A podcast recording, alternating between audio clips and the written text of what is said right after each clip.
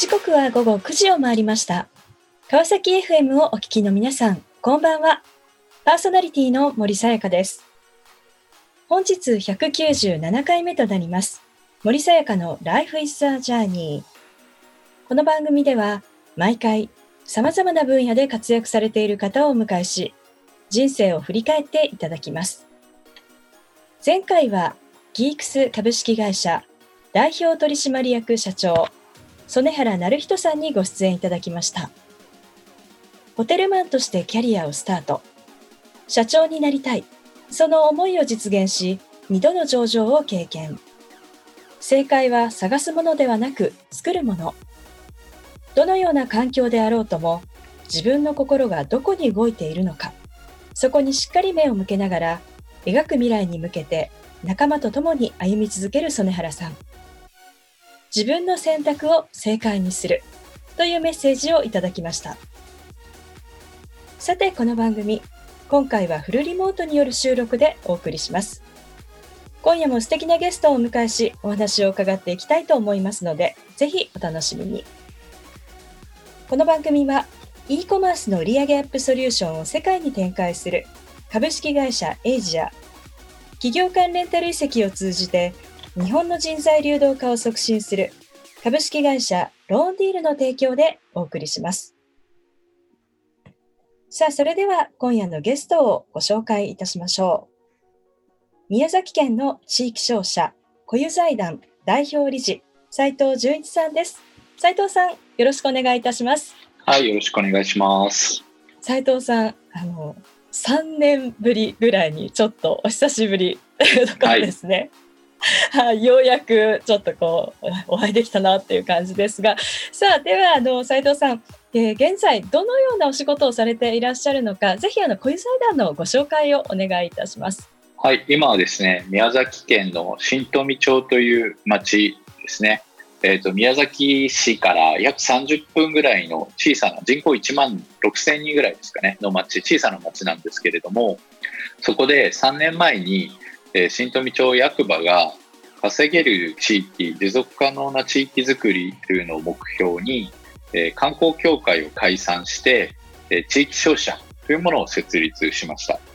で、そこの代表に、えー僕の方が就任をさせていただいて、えー活動をしています。その小湯財団では、主に一粒1000円のライチっていうものを開発したりとか、ふるさと納税の委託を受けて、えーこれまでに約50億円以上の寄付を集めたりとかっていうふうに、まさに地域の特産品とかを生かしてお金をちゃんと稼ぐ。そしてそれを地域に還元していくっていうようなサイクルを作っていて、2018年には、えー国の地方創生有料事例に選ばれたりしたような団体をしています。これ自治体がこういわゆる法人化をする。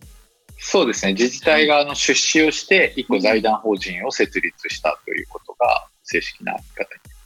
にいわゆるこう営利という形で、まあ、こう利益を持ってそしてそれを、まあ、いろんな形でまた投資をしてそしてこう産業を作っていくというそういったところの取り組みもされているということなんですかね。そうですね、えっと、そこからすでにいろんなベンチャーが生まれてきたりだとか、はい、えー今では農業のロボットベンチャーとかも生まれてきていて、はい。えーまあ、本当に宮崎ならではですけど、ピーマンの自動収穫ロボットみたいな開発を進めていて、えー今、スタートアップ界隈でもいろんなところと連携をさせてもらったりしています。うーんちょっと面白いですね。なんかこれぜひ後ほどまた少しお話を伺っていきたいなというふうに思うんですが、まあ、さてですね、あのなぜですね、こう今このこういう財団の中であの今取り組んでいらっしゃるのか、まあ、今に至るまでの歩みを伺いながらですね、えーこうキャリアの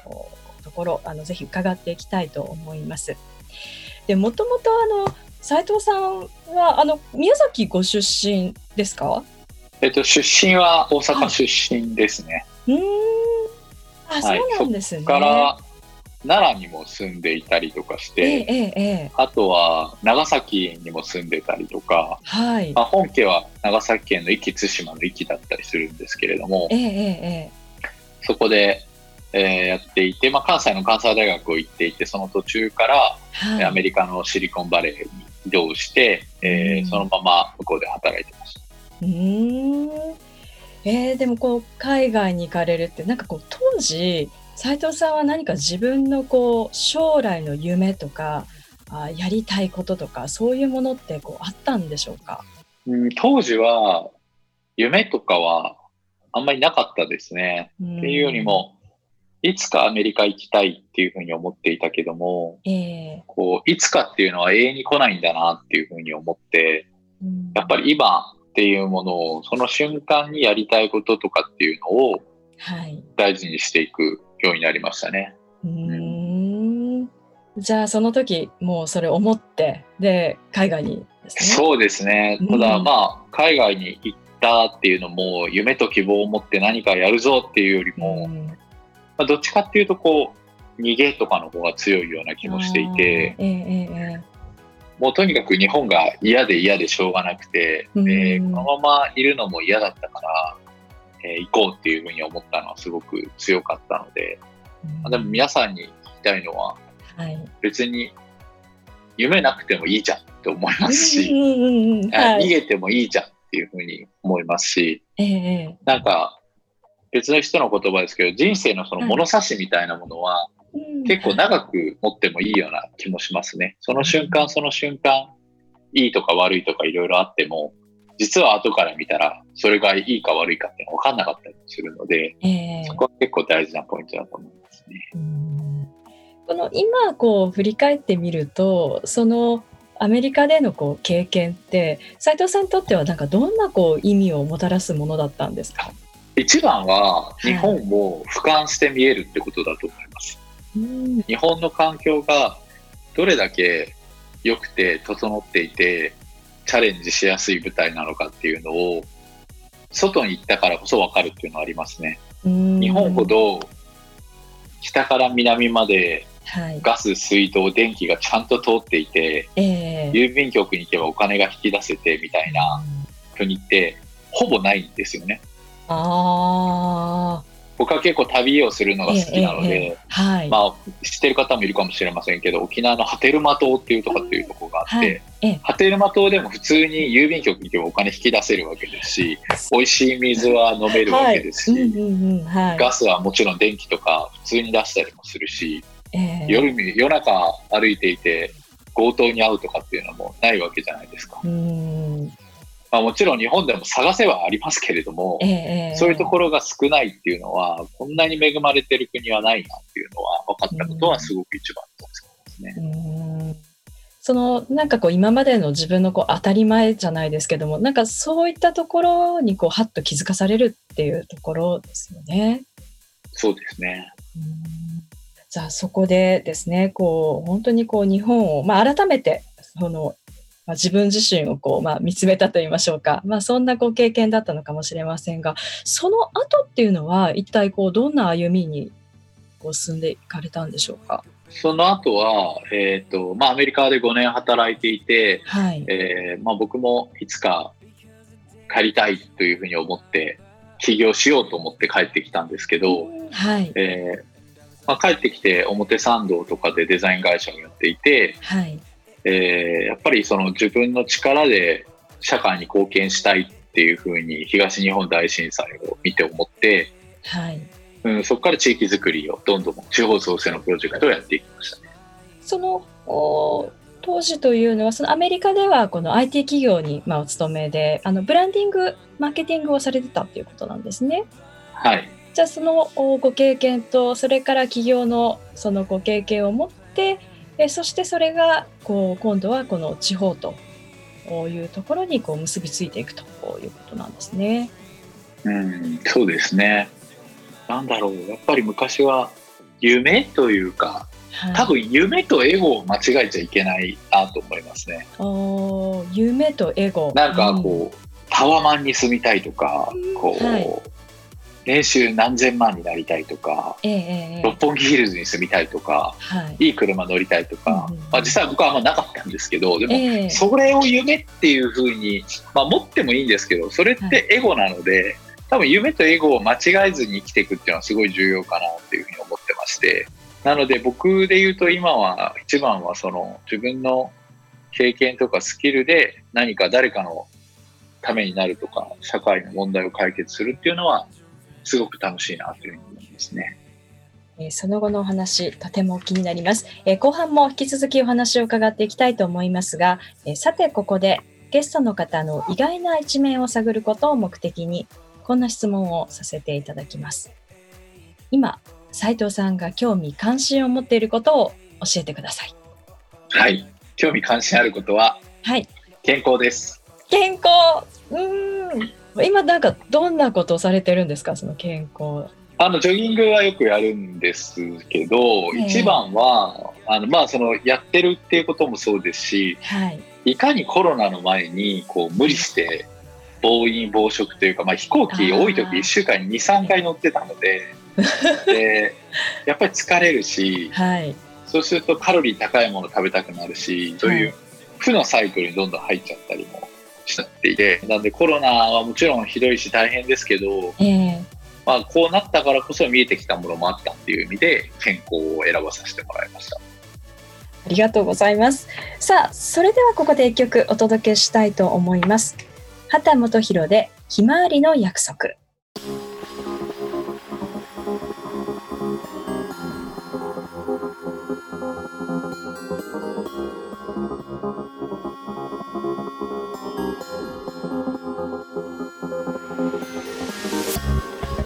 さあ、後半も引き続き、宮崎県の地域商社、固有財団代表理事、斉藤純一さんにお話を伺っていきたいと思います。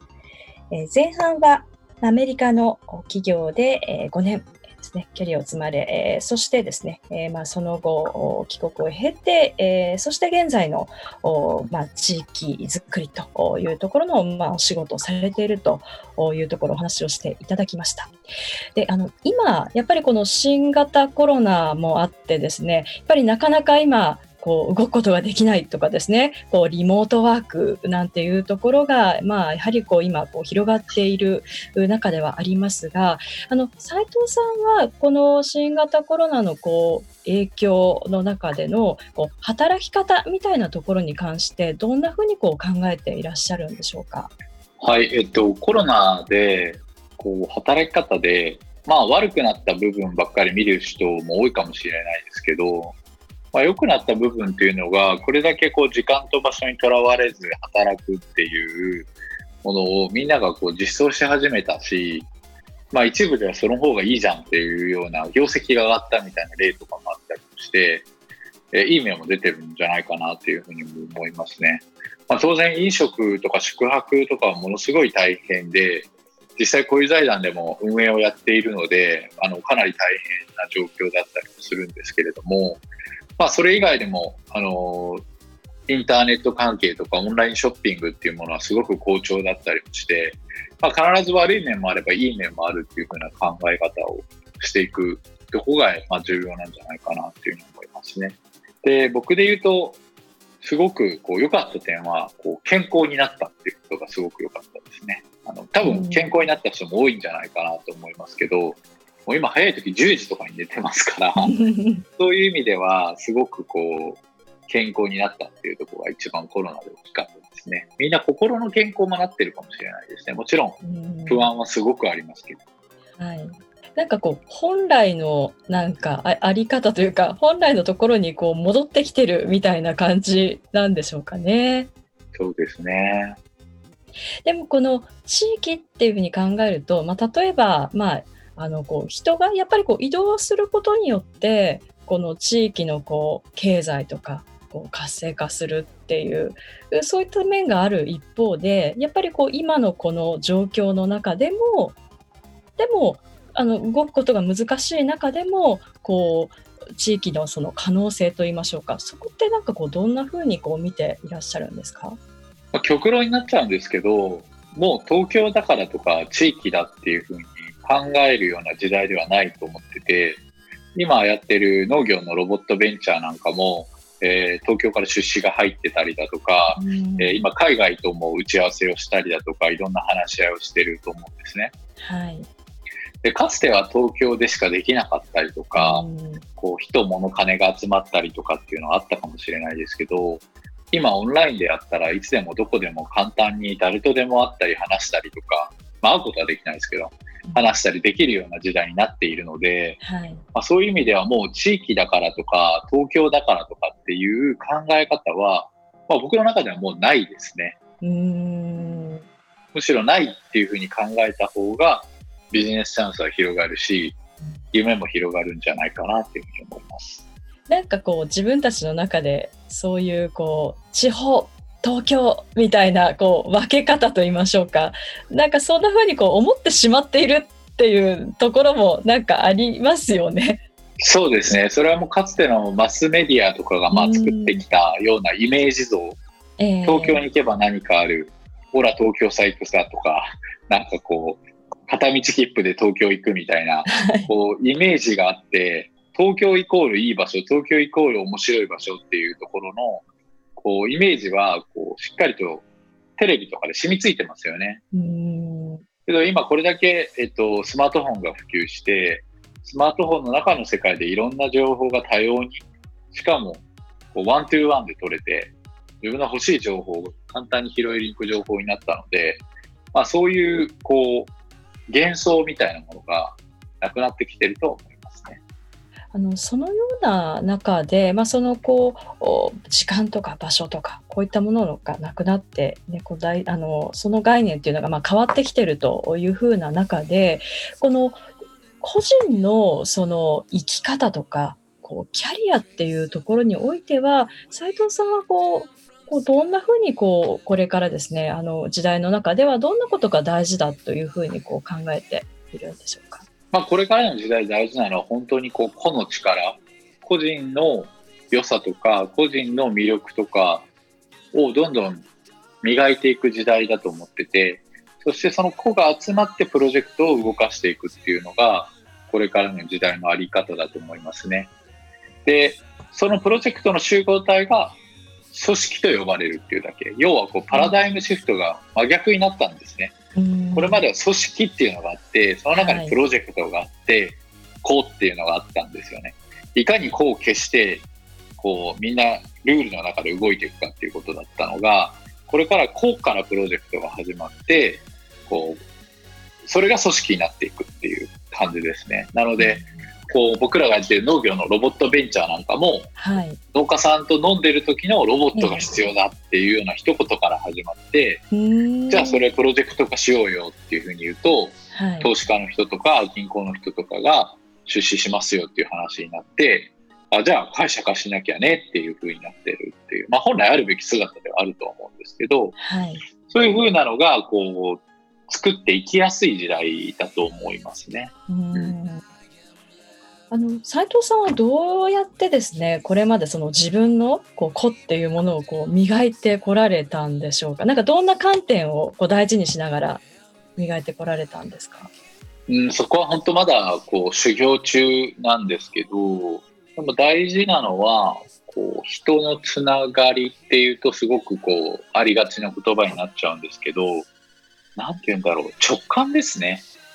直感、うん今回森さんと話したいなと思ったのも、はい、直感的に今だっていうふうに思ったっていうところで、はい、直感的なこの人なんか合わないなと思う人って本当合わないと思って、なんか話しててもしょうがないなっていうふうに思っていてで直感って何かっていうとこう共感であったりとか向いてる方向性が一緒とか、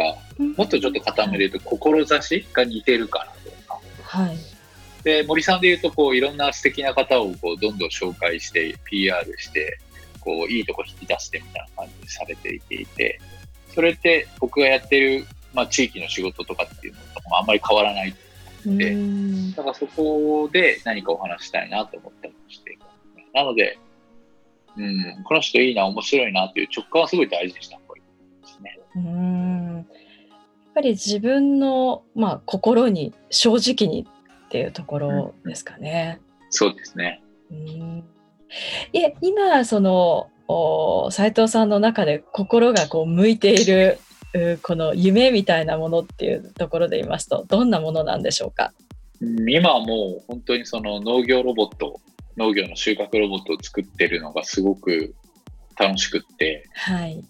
これまでは何かこう自分の使命感とか突き動かされてやっていて、正直辛いこととかの方が多かったんですけど、今ってその大きい夢を叶えようとか、人口1万6000人の町に農業の自動収穫ロボットが出て世界中に出荷されていくってすごく面白いなっていうふうに思っていて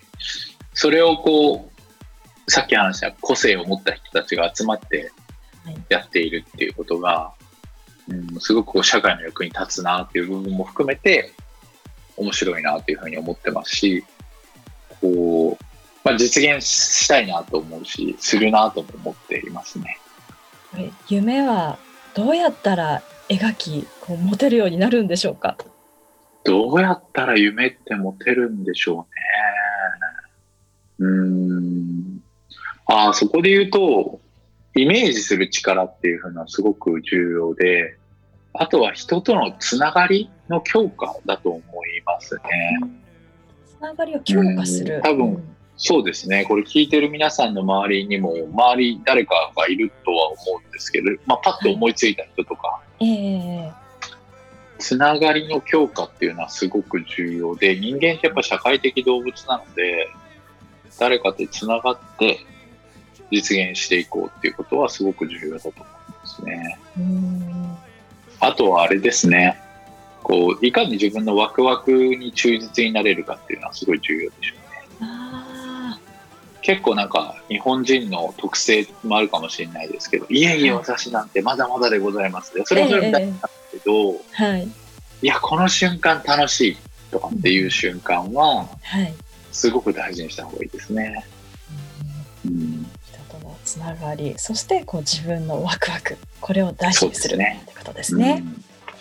さあ、この番組ではゲストの皆さんに必ずお聞きしている質問があります。斉藤さんにもお伺いさせていただきます。これから自分の夢を実現しようと考えている方々へ背中を押すメッセージをお願いいたします。そうですね。自分のワクワクに忠実に心の声を聞きながらみたいないいかと思います。素敵なメッセージをありがとうございました。ということで本日は改めまして宮崎県の地域商社固有財団代表理事斉藤純一さんにご登場いただきました。斉藤さんありがとうございました。ありがとうございました。さあそれでは最後にもう一曲お届けしましょう。ワンダイレクションでナイトチェンジス